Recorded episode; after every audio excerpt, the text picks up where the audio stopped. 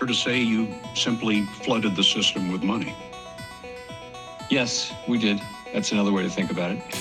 We did. Where does it come from? Do you just print it? We print it digitally. So we as a central bank, we have the ability to create money digitally. And we do that by buying treasury bills or bonds. Buy low, sell high, that's my motto. I may just quit my job at the power plant to become a full-time stock market guy.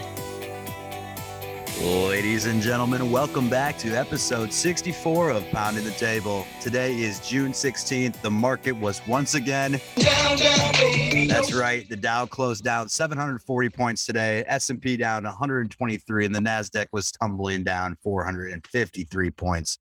But as we mentioned, the story of the week was the Fed. Starting to sound a little bit like a broken record. So that's going to be the highlight of what we talk about today. We're going to crack open the Bible over the coming weeks. Today, we're going to start with software.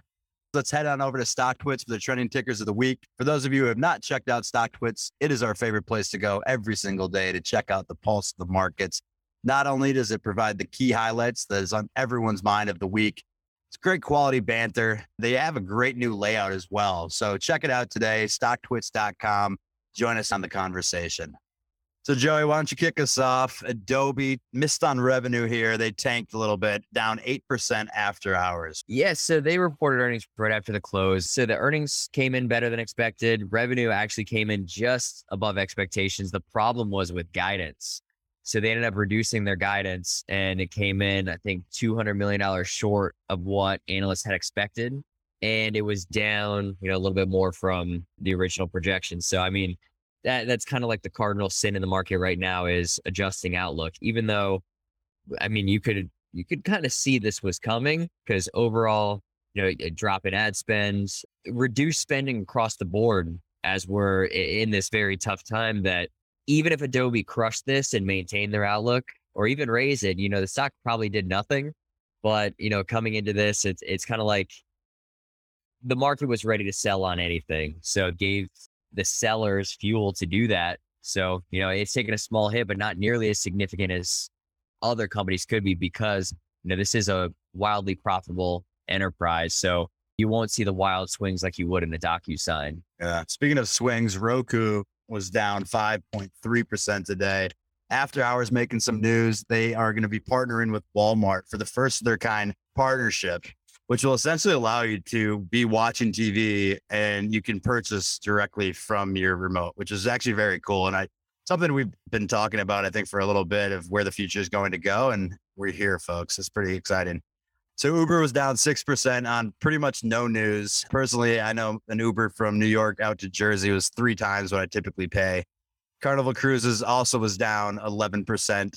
And flights. So like travel in general has just been horrible of late. So I don't know if you guys have felt that as well, but the past 2 trips, I just had a flight canceled right before this podcast. I got to have to figure out with Delta right after this, but it's actually just getting crazy. So I don't know if people are predicting that this summer is not going to be like last summer where the big grand reopening. Have you guys seen anything overall just on travel in general or? I used to live in Florida, so I'm always looking, how much would it cost to go there if we want to go on another family vacation? And like you said, prices for travel have been surging. And of course, rising fuel costs is going to make, the flights more expensive. But now I'm even seeing, the Transportation Secretary, Pete Buttigieg, came out and he was pushing airline CEOs to talk about reliability with flights, because not only are they crazy expensive, but you're seeing this wave of cancellations or delays. And I remember you saying on your last trip that you had a delay. So this is just, it's almost like the new norm that travel is just ultimate crap show. And not only is it a horrible experience, it's now more expensive than ever. That these travel stocks are like an Uber, it's essentially a duopoly along with Lyft, but it's just getting so much more expensive to operate that, this is a space that's very troubled, has so many headwinds. As they see the surge in demand, as people are, it's the reopening. People want to go out and do things. So it's a very weird mix. But yeah, I can definitely say that from a consumer standpoint, everything seems more expensive these days. I just saw United, they got like 2 million more searches today. And that was because they stopped the vaccine on international flights. And so apparently they're just starting to get a surge of interest right now. And so let's see what happens. I mean, I don't know if that will have an impact. All right. The name of the game this week, of course, the Fed, right? And so I actually wrote my first thread, I think, ever on Twitter about that. And as I kind of was thinking here, right, the Fed did end up raising 75 basis points, right, which was the first time since 1994. And they almost gave themselves the optionality. They said 50 to 75 for the next one here in July. I think we all felt it, though. I know, Joe, you were just talking to me about that, right? Like, I had tweeted out green skies after hours, but as we all learn, I don't think it's time to start buying the Lambos again just yet. And because I think we all felt that there was nothing really that drastically changed overall. Yeah, I mean, definitely you're just seeing some kind of inverse every other day, right? So like you have like a good reaction on the Fed, the next day the market's down over 100, right? So people, like you can notice too, if you're looking at what's going on, just like at the end of the day, you see stocks, they rally a little too early, then they come back down and then they rally into the close and then futures opens down and the gap down like 30, 40 points. And then we just sell off the entire day.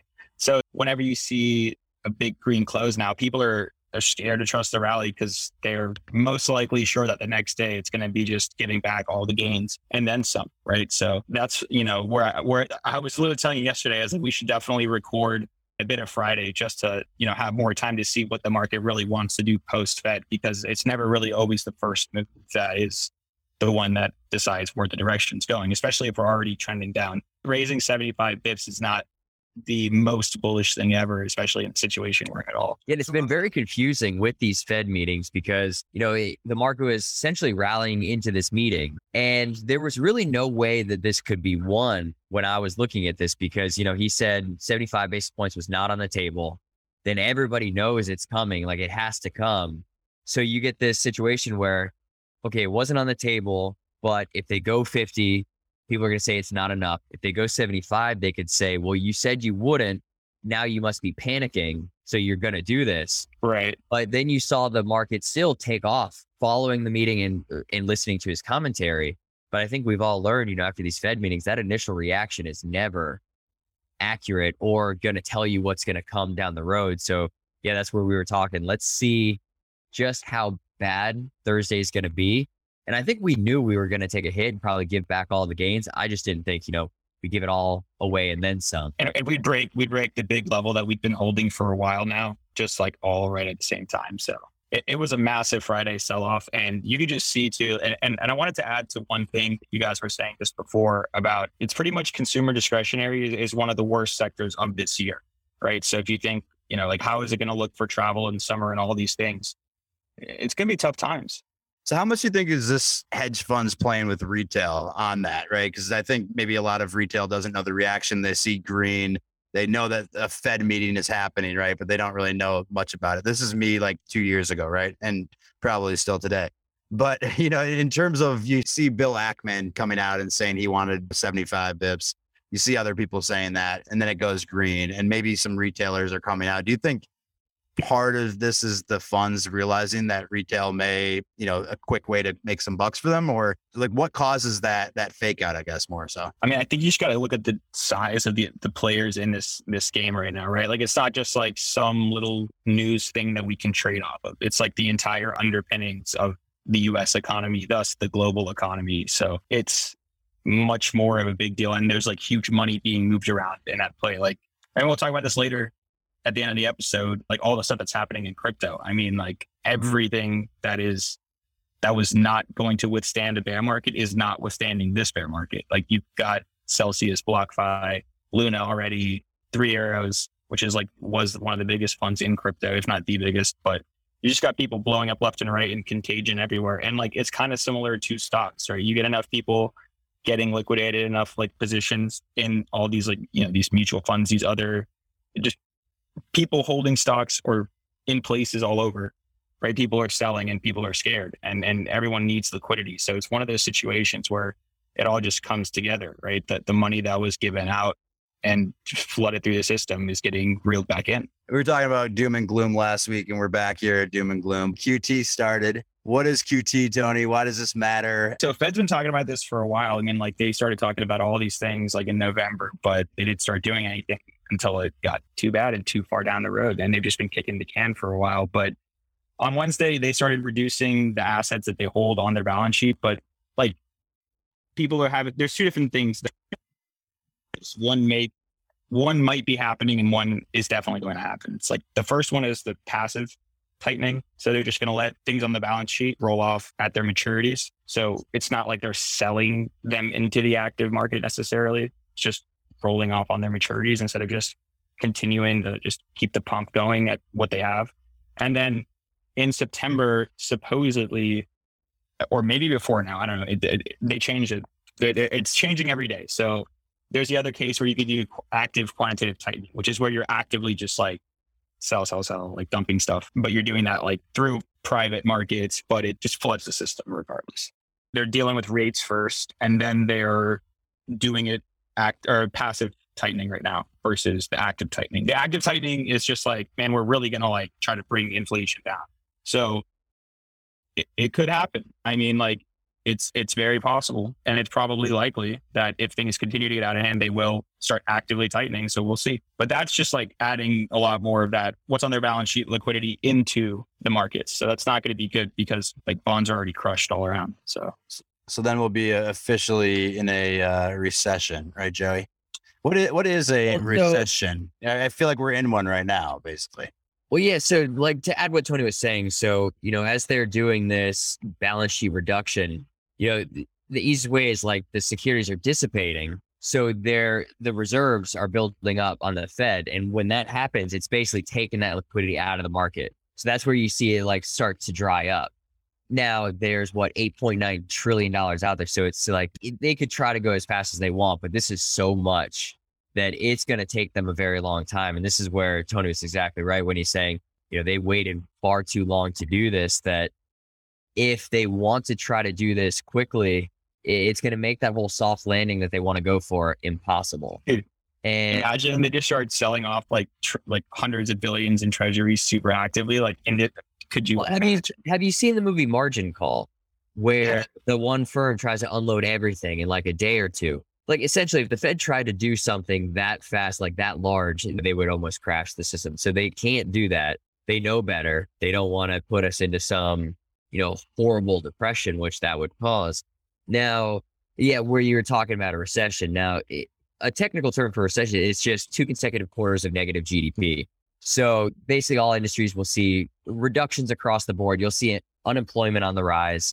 And it's just not an ideal scenario for any part of the economy. Now, I feel like we've been in one of those for a couple months now, because not only you're seeing inflation across the board, terrible, that's not necessarily indicative of recession. Now, recession helps you come out of that. But what's really caught my eye is all these layoffs. And I know unemployment's been ticking down, but I feel like with how many layoffs we've been seeing, and how many companies are sending out these emails of hiring freezes if they're not even doing layoffs, that I feel like the negatives are outweighing the positives when it comes to unemployment now. So maybe when we start to see that tick up, then people are going to open their eyes, like maybe this whole idea of a soft landing and a recession not happening until 2023 is off, and maybe we're already in one. And that's where the funny thing about a recession is, you know, the 2 consecutive quarters of negative GDP.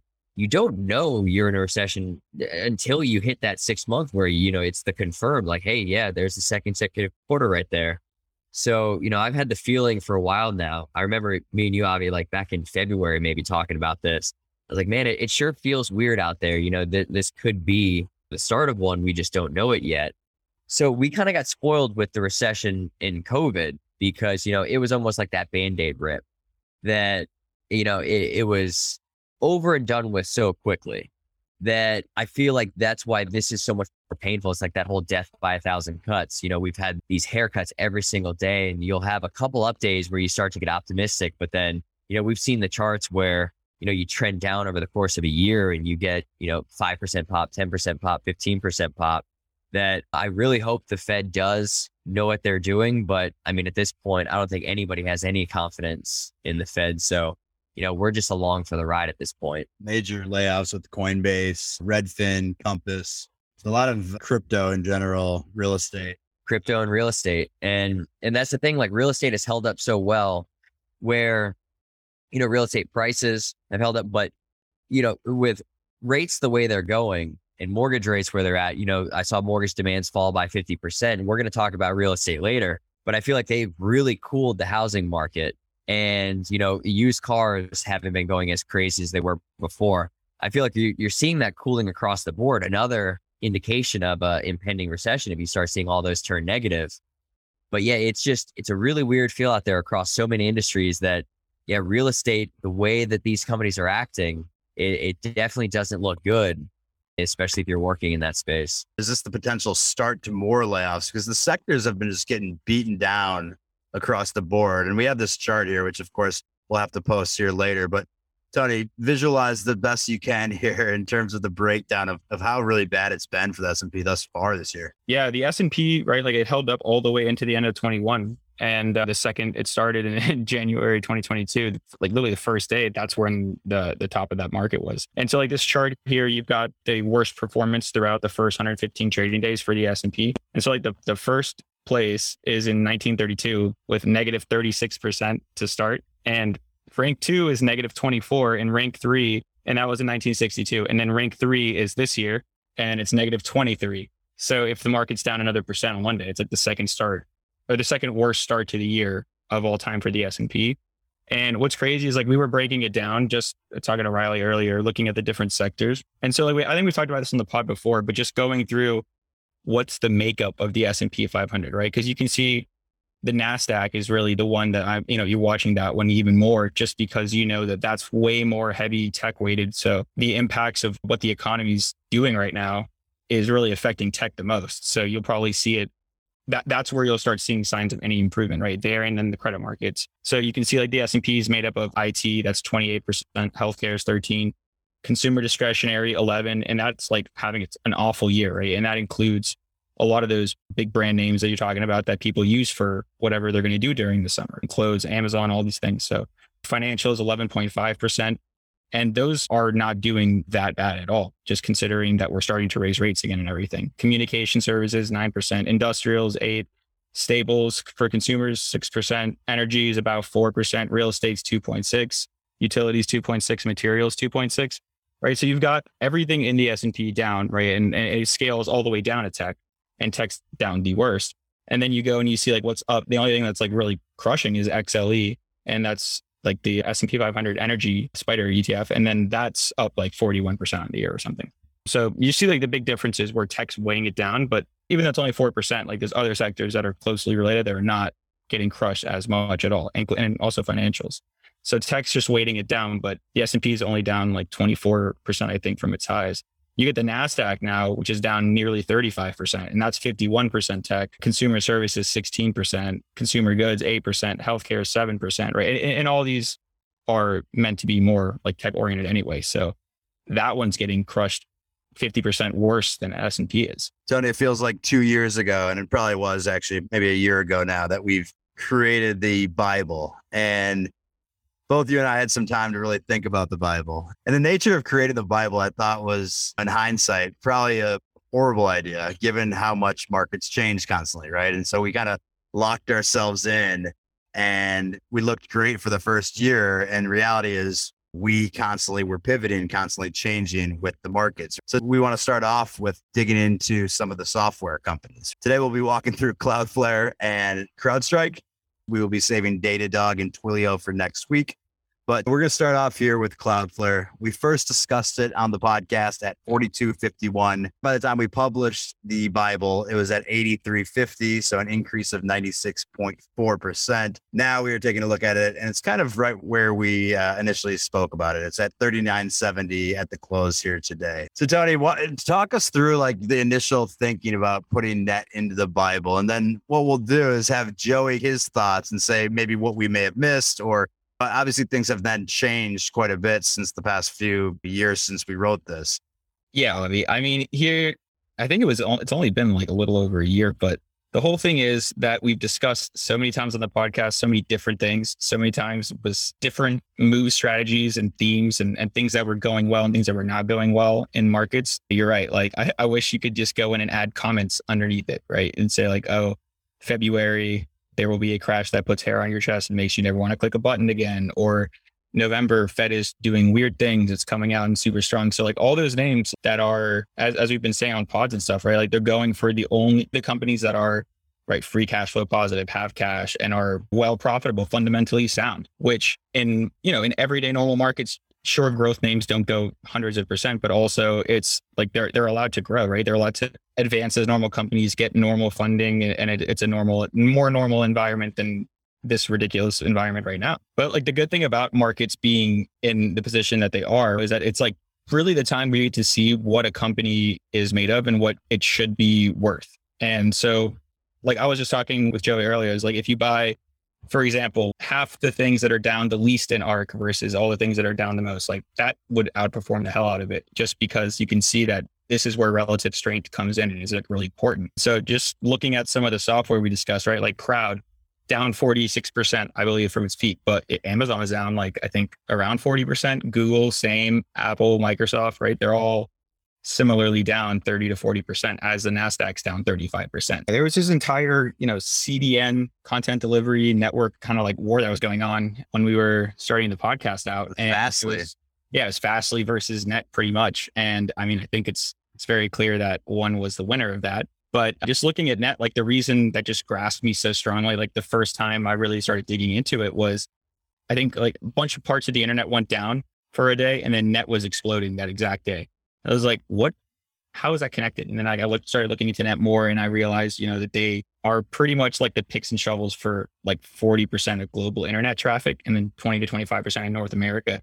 And so it's like, that's definitely important for it to go down, and the price of it go up means it's very important as a company, right? And so like you looked at its growth and like where it was going and I thought that, you know, it could go higher, but I already was starting to say it's looking to be overvalued. It started getting to 80 and 90 and then it went over 100. By that point, I'd been like, this is overvalued. I don't really want to keep a big, if at all, position here. And then somehow rages to 200, right? And it's trading at like 80 times sales. At which point I was like posting charts on Twitter saying literally from like 200. And then there's like a VWAP at like 130. And it's like, where do you think this one's going? And it went to that VWAP and then the next VWAP. But at the same time, like I was saying just a few minutes ago, it's where you can look at a company that 2 years ago is at the same price that it is today. And you know, that was most of the companies that we'll be talking about are like, those are the same prices they were before. And so much has happened underneath the company, both fundamentally and just like in their entire conquest for success. And so like you look at something like Net, which got crushed, obviously, because it was at 70, 80 times sales. And you look at its like future potential. And I still think that there's like a lot of positives about it versus a lot of other names that you see in the market. So you know, it's sitting at like a $13 billion valuation, about $40 a share, doing $958 million revenue estimated for this full year, and then $1.3 billion for next year. And EBITDA is like looking nice at 106 for this year, 160 for next year. EPS is starting to get positive, right? So it's like that inflection point of when a company that, you know, is first of all software, which is like one of the best things that's holding up in this entire market. Like the majority of those big growth names that crushed it since the COVID bottom that are holding up well still are in the software category. And so you can notice that consistently when the market's even like a little bit good, software is stronger than most other things. So knowing that a company on its like climax of changing from unprofitable to profitable, like that's a big change in the company and it's looked at differently and valued differently. So knowing that it's still growing revenues at over 40%, 46% for this year, 36% for next year, right? That company's still got a long way to go and it's a software company, right? It always historically will command a higher multiple, especially if it's profitable and growing well. I got to give a quick shout out to Chris Peruna. I was just searching Twitter real quick for any news on Net. He sold at 197.36. He said, ugly candle on Net. I've sold out the remaining half. We're going to settle back in. Yeah. Down. He missed almost an 80% drawdown. So Chris Peruna, nice work on that one. Tony kind of explained, you know, he was vocal on this on Twitter. I think where you guys may have had a stumble is almost like, you know, the Bible was written almost as like a playbook, but I think people took it as like, hey, this is set in stone portfolio that we won't be adjusting and something like that. So it is not the nature of the show or me in the slightest. So, and I think that's a big thing, you know, before I even came on this season and I was talking to you guys a lot over the last few years, like a lot of people took a stock and, you know, pinned your name next to it. It's like, well, you know, Tony trades a lot. So just because he had talked about a company on a Monday, you know, he might be out on a Wednesday. This isn't like buy and forget type scenario. So I think what went wrong was not explaining the style you're going for, and that, hey, if we're buying this stock because we think it could have a certain type of return profile, if that return is reached within like a year or two, when you think this is more like 10 years down the road, yeah, of course, there's going to be portfolio management associated with that. We did a Google Doc Bible, essentially, right? Tony, I see the comments. We're like, for people who miss everything that's said in every podcast or tweet and just like tag it under. Yeah. And so like, I come back to Cloudflare. I think I originally bought the stock years ago. It was like in the 32 range, and I see all the progress they've made since then. And now I'm getting the opportunity to buy more of it at what, 10, 20% more than it was back then. And what's beautiful about Cloudflare, and I think if you want to get a nice feel for the company, go to cloudflarestatus.com, and it gives you a list of like all their different networks and how it's operating right now. And it's incredible, the infrastructure that they've built around the world.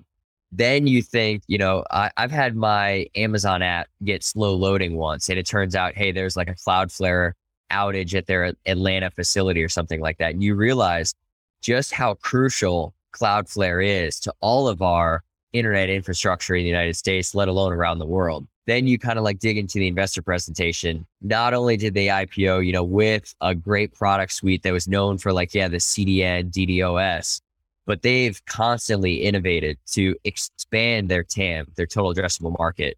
You know, launching Cloudflare One, and they have all these plans in place. If you go through their investor presentation, to show you that they're not just skating by on what they built, they're going to continue to offer more and more to people because they know they have this platform that they can constantly expand and offer more to people and their customers. Then you see they have something like 124,000 active clients, probably more than that now. I'm just looking at this presentation I was able to pull up, and you see like, you know, you don't get that many clients by having a shoddy product. You get that because you become world renowned and you have something special. Then you go through the financials, and yes, they're still growing very quickly. Great growth on the horizon.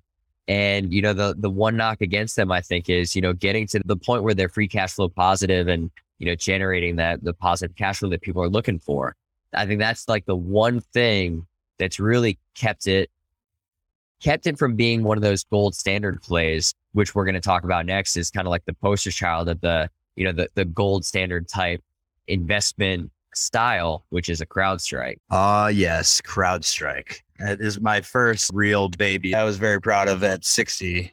You got it way earlier, Joey. CrowdStrike obviously is the leader in our mind here of cybersecurity, which is a space I think in general we've talked about multiple times where that trend is going to continue as more and more things come online, of course, and Internet of Things starts to take over. So Tony, let's just dive in a little bit here too, in terms of what you liked about it. Obviously the sector as a whole, but you know, was there anything that stood out to you initially to why you wanted to put this one in the Bible? Well, I mean, I think it's like similar reasons to Net. Like you just see that, first of all, software does really well, especially in these trying times, right? Like the reason I want to talk about it first and foremost within the Bible and all the other names we discussed is just because it is one of those high margin, free cash flow, profitable earnings companies that is continuing to grow at a good pace. And most things in software that are really good and high quality and will probably continue to be great, high quality, larger businesses in the future are the ones that are holding up better now because they're already that good of companies despite running. If Crowd wanted to nuke, it could have nuked a long time ago, even worse. Like, could it continue to nuke with the market? Sure. But relative to other software names, like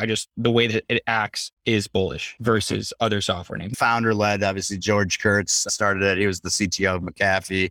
And that was ingrained in his blood. I remember like thinking about that as a reason why I loved it. Again, just the space in general is a no-brainer for me that cybersecurity is going to take control. So the addressable market's going to consistently grow, right?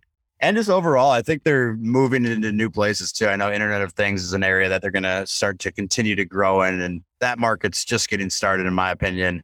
Joey, I'll let you get into it. In this case, I think we all kind of agree. We still love this. So I don't know if this is a situation of what we may have missed. When I was going through, you know, the original investment thesis, CrowdStrike, it was seen as, hey, this is going to be the gold standard of cybersecurity over the long term. You know, everybody kind of would look at Palo Alto Networks as that stock for a long time. I think CrowdStrike has proven just how incredible its platform is. I think since its IPO, when it really first got in the spotlight, and man, have they delivered financially. Like, it's just incredible the growth they achieved. You know, the free cash flow is a beautiful thing to see. And then you see, you know, when a lot of companies might be experiencing a slowdown, you see on the last earnings call, I saw one of the quotes I love from George Kurtz, the CEO, was, you know, the demand environment we see is more robust today than this time last year, as cybersecurity is not discretionary. Showing that, you know, one way to think about it is, you know, say we go into a recession and businesses have to start cutting back. They're not going to cut back on cybersecurity because that would just make them vulnerable to far too much and could literally ruin a business if they get hacked in a way that, you know, they steals customer data, personal data, anything like that. So this is a space that even like the Russian conflict over there has really surfaced and made it more clear to people than ever that cybersecurity is not something that any company can really skimp on, and you have to be ready for everything. And when it comes to stopping data breaches of all sorts, like CrowdStrike is that gold standard. So I feel like this is one of those names that I would be looking to build my position in. The problem is, I think it's been my stock that's held up the best. Well, CrowdStrike has actually grown into being one of my largest positions because it's held up so well during this downturn. And I think that you can basically have that correlate directly to the fact that it's such in demand, as well as having such a strong growth profile with that cash flow.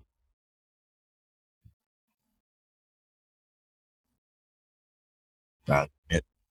All right, so we're going to continue this next week. We'll be talking about Datadog and Twilio.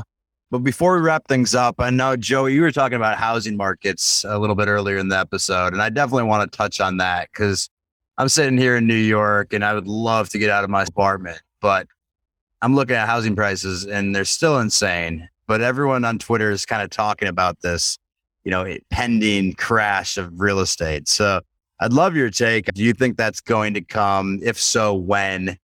So I don't think there's a real estate crash. I think people reference back to the last horrible recession, you know, the Great Recession, 2008, 2009. But that was like a systemic issue when it came to the housing market and financial institutions basically letting people get over-levered with their real estate positions, having one person own like five houses at one time, paying no interest on any of them. Like that, it was just a different world back then. I think we're in a much different scenario now where, you know, housing supply wasn't meeting demand for so long. Then you pair inflation. I remember like lumber prices were the poster child of inflation for a while. So, you know, the cost of building a house became so much more expensive. And then land prices got more expensive, that I don't think that this, you know, this drastic correction in real estate prices will be coming. If anything, I think our current houses kind of need to grow into their valuations, trade sideways for a little bit, because then I see, okay, if acquiring a home or purchasing a home is more unaffordable now than ever before, when you look at like the median income as opposed to the median cost of a house, and then mortgage rates, which we have a quote from Bankrate that reads, ahead of the conclusion of the Fed meeting on Wednesday, bank rates average 30-year fixed mortgage APR landed just shy of 6%. At 5.99%. However, advertised loan offers surpassed 6% even for well-qualified borrowers. I mean, I refinanced during COVID. I think I was at 2.875 on a 30. So now you're talking that's more than double in a very short period of time, that it's just costing people so much more to own a home now than ever before, that I think you're going to see more demand on the rental side of things, which it's still going to be the same single family homes, multifamily residences. It's just, they're going to be generating cash flow for a different person. Like, you know, the original landlord, it could be these builders, whatever it's going to be. So I think there's still such a demand in housing that they're all going to be filled. It's not going to be like vacant houses all over the place getting foreclosed on, but it's just a different world out there. Yeah. I think people are looking at it as if, you know, we need this huge crash, but I don't think that's the case. These episodes are starting to get tough in the markets in general, because I'm typically such an optimistic person and we've been pretty doom and gloom, but the optimism in me, you know, I was telling you, Tony, fortunately for us, we are still relatively young. Even if I was 70 in my mind, I'd feel young, but the reality is, you know, we still have many years to provide income. All right. So as we wrap this podcast up, you know, we always talk about, you know, these are very difficult times, but it's always a situation. And I've talked about this with Q4 2018 before. You know, when you zoom out far enough, it is the smallest little blip on the chart of like the S&P 500 all time. Now, hopefully it's not, you know, more pain for far too long when it comes to the current downturn. But, you know, it could be extended. But, you know, when we're thinking, hey, 10 years from now, you know, we'll be looking back on this and laughing. I think, you know, finding something to enjoy. You know, I always tell people enjoy the ride, as difficult and bumpy as it might be in the stock market.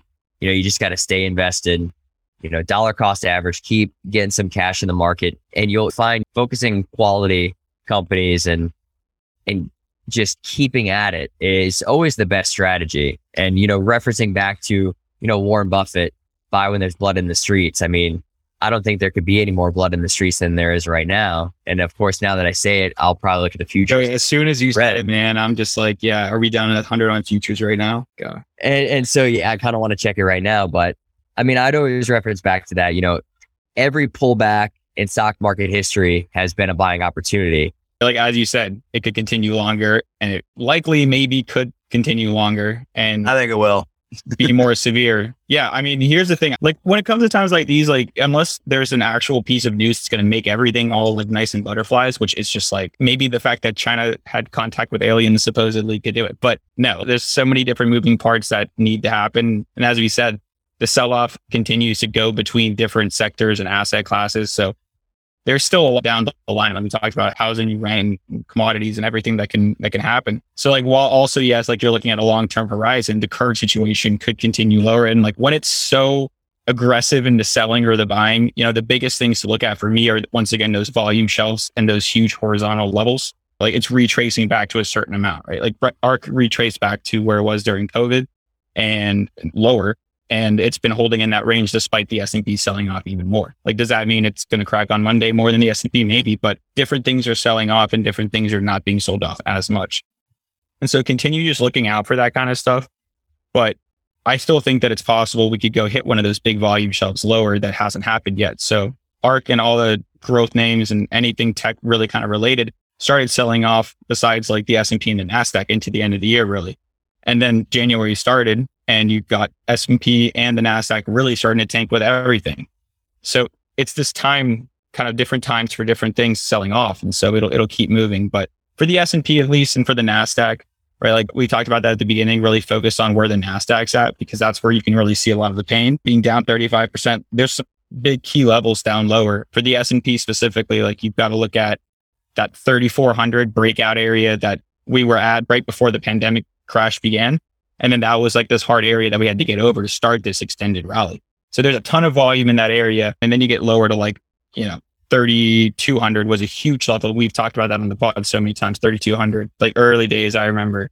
And then you've got S&P 3,000, 2,950 area, and it goes to 28. And, you know, so like, there are levels lower, and it'll just be whichever volume shelf holds it or catches it while we wait for the news, or if it turns, because the news gets so bad that bad news becomes numb and good news. And that's the two ways it'll be. So I love the level dichotomy between the two of you, by the way. It's so fun when Trader Tony comes out. One thing that I've kept thinking in the back of my mind is maybe there is a run up into midterms. And I know, Tony, and you and I've gone back and forth. If midterms matter, you say they don't. I think they do. And it's more of like, when and if that happens. Do you think if the Fed comes out in July, let's say, and comes back to 50 bips, which is now, they've kind of came from 75, left it open from 50 to 75, they come in at 50. Is that the run up to midterms catalyst that we would need, you think? I don't think that that's necessarily going to go either way. I think that it really will be data dependent. Like, it'll be based on CPI. Like, if CPI is already lowered and the Fed gets still too aggressive, CPI is going to be high, I think. I mean, right. But I'm saying, like, for the July meeting, are we doing 75 or 50? I mean, I don't know, man. They said they could do either, but do I think the market's going to love either? I don't think it's going to be based on that necessarily, because, right, like, you do not enough, you do 0.5 and the data is horrible. Then you're like, oh, Fed's not doing enough, they're kicking it down the road. So then you do too much and it's like, oh, Fed's hiking so fast, it's breaking the system. So like, I don't, I don't see it being one of those, maybe because I said that. Well, it's a pause for midterms is my thinking. Is they kind of bring it back, let us run up so Biden can say, hey, the economy is coming back up.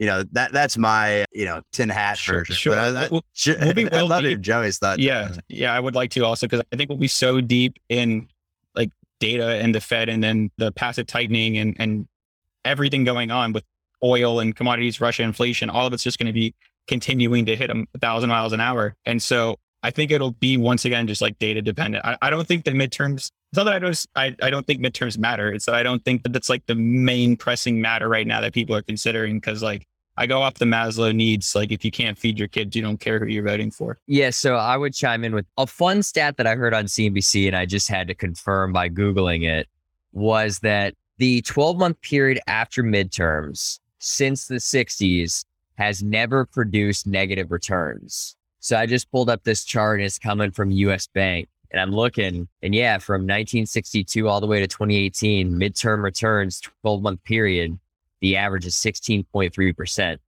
So I mean, politics is usual. Let's go. I want to find something positive in this market that, yeah, politics might not directly impact the stock market, or it might, not going to get in between you two when we're talking about this, but just showing like, hey, since 1962, US Bank data shows right here, we've never had negative performance. The latest one, Donald Trump 2018, 12% return in the 12-month period from around November 1st to October 31st on the S&P 500. So I would love something like that. And if we're talking about if we're going to get a positive return in all those scenarios, I don't think there was anything as drastic of a downturn like this going into one. So, hey, maybe that's where we get a very significant bounce. And all we need is some midterms to spark it. All you need is the obvious indicator. All you need is midterms going conservative. You need a conservative win. Or Elon Musk needs to start pushing Ron DeSantis more. Ron DeSantis, oh my God. Right? It's all about Elon. Super cool. Yeah, he's a DeSantis fan. And there was down in Texas, an area that had not won since like the 1800s turned red. And obviously that's not indicative of the rest of the nation, but I feel like people are saying on Twitter, and maybe that's the people I follow, is a full red wave. But even people on, should we not get into this? Tony? No, I'm saying I could see you being right now. I'm just like real, because if right now everyone is just hating the Dems because the Dems are in office while this is happening, and also Republicans will come in office, then everyone will hate the Republicans. It's been going on forever. Well, yeah. So I mean, I never take political sides. I voted on both sides because I voted Yang. I'm out there. I mean, go with who I think makes the best argument with certain things. So like, but then I go back. The stock market was very good under Barack Obama, very good under Donald Trump. It's like, I don't think it's party specific when it comes to stock market returns, but I think it's like a distrust or like lack of confidence in a specific administration. Yeah. That I definitely feel plays directly into everything else. Even though, yeah, a certain administration shouldn't impact the Fed, I just think it almost like casts a doubt on all things administration. Yeah, Joe, you're 100% right there. Like Trump was one of the presidents who impacted the Fed, and it's very, very clear that was the thing. And like looking now, it's like you're seeing that one thing I tweeted was just, why don't we flood reserves? Why don't we like talk to OPEC? We hooked up Mexico in the COVID next OPEC issues. And now like we could just rally the troops and then literally flood the markets and try to abate the issue at least a little bit, do something there. Now they're only talking about it now. And like oil was over 100 in January, right? So I could see the frustration. And I was reading this really interesting study talking about how so many people who were Democrats switched right before they were voting for the 2016 election because of Obamacare premium spiking just so drastically, right? So there are things that happen in administration that do impact politics, which then change the politics because different politics are brought in. And I could see it being the case where you guys are right in the fact that if everyone associates the current administration to the party ideology, which like you're seeing a big narrative of that essentially like in all these things. Yes, like I think a red sweep would do well for the markets, better than right now. All right, boys, it's getting late, so let's wrap this thing up. But I'm really excited to start digging into the Bible a little bit more. I think it was amazingly intense to write that thing for hours and hours and hours. And you know, for a while we were glamorous with it. And in hindsight, we wish we never did it because, as we've mentioned multiple times, things constantly change. So you always have to be fluid with the markets. So much has happened just recently. We had the 75 bips increase. We've got CPI data, all these different things happening.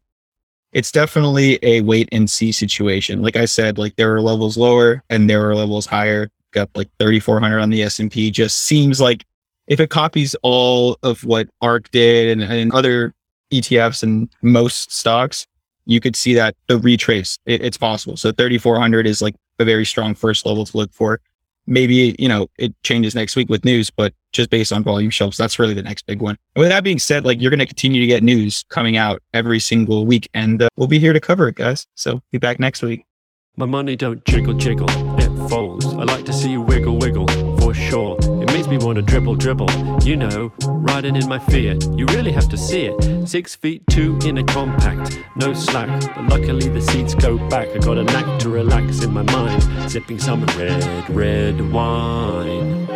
Shepherd's Bush, my compact push, Notting Hill Gate, my Fiat skate with a crate of Cabernet, but not today, because I gotta drive, I wanna stay alive, not cause it's illicit, do I have to get explicit, as a matter of fact, I sip on the yak with Big and Reese, 200 diamonds in their piece, I'm trying to get mine, so I can shine, jiggle jiggle, I like to see you, wiggle wiggle, jiggle jiggle, I like to see you, wiggle wiggle.